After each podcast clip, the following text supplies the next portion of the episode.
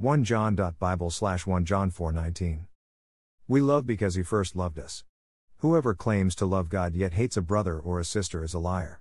For whoever does not love their brother or sister, whom they have seen, cannot love God, whom they have not seen. And he has given us this command anyone who loves God must also love their brother and sister. 1 John 4 19 21. What is John telling us here? He is telling us the same thing that Paul told us in 1 Corinthians 13. Of course, John is telling us the same thing as Paul. Both Paul and John argued that love is more important than anything else. Why? To answer that question, we need to look at the words of John earlier in this section of 1 John.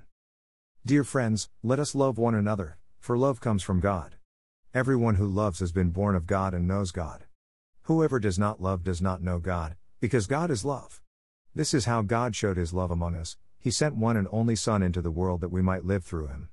This is love, not that we loved God, but that he loved us and sent his Son as an atoning sacrifice for our sins. Dear friends, since God so loved us, we also ought to love one another. No one has ever seen God, but if we love one another, God lives in us and his love is made complete in us. 1 John 4 7 12 NIV.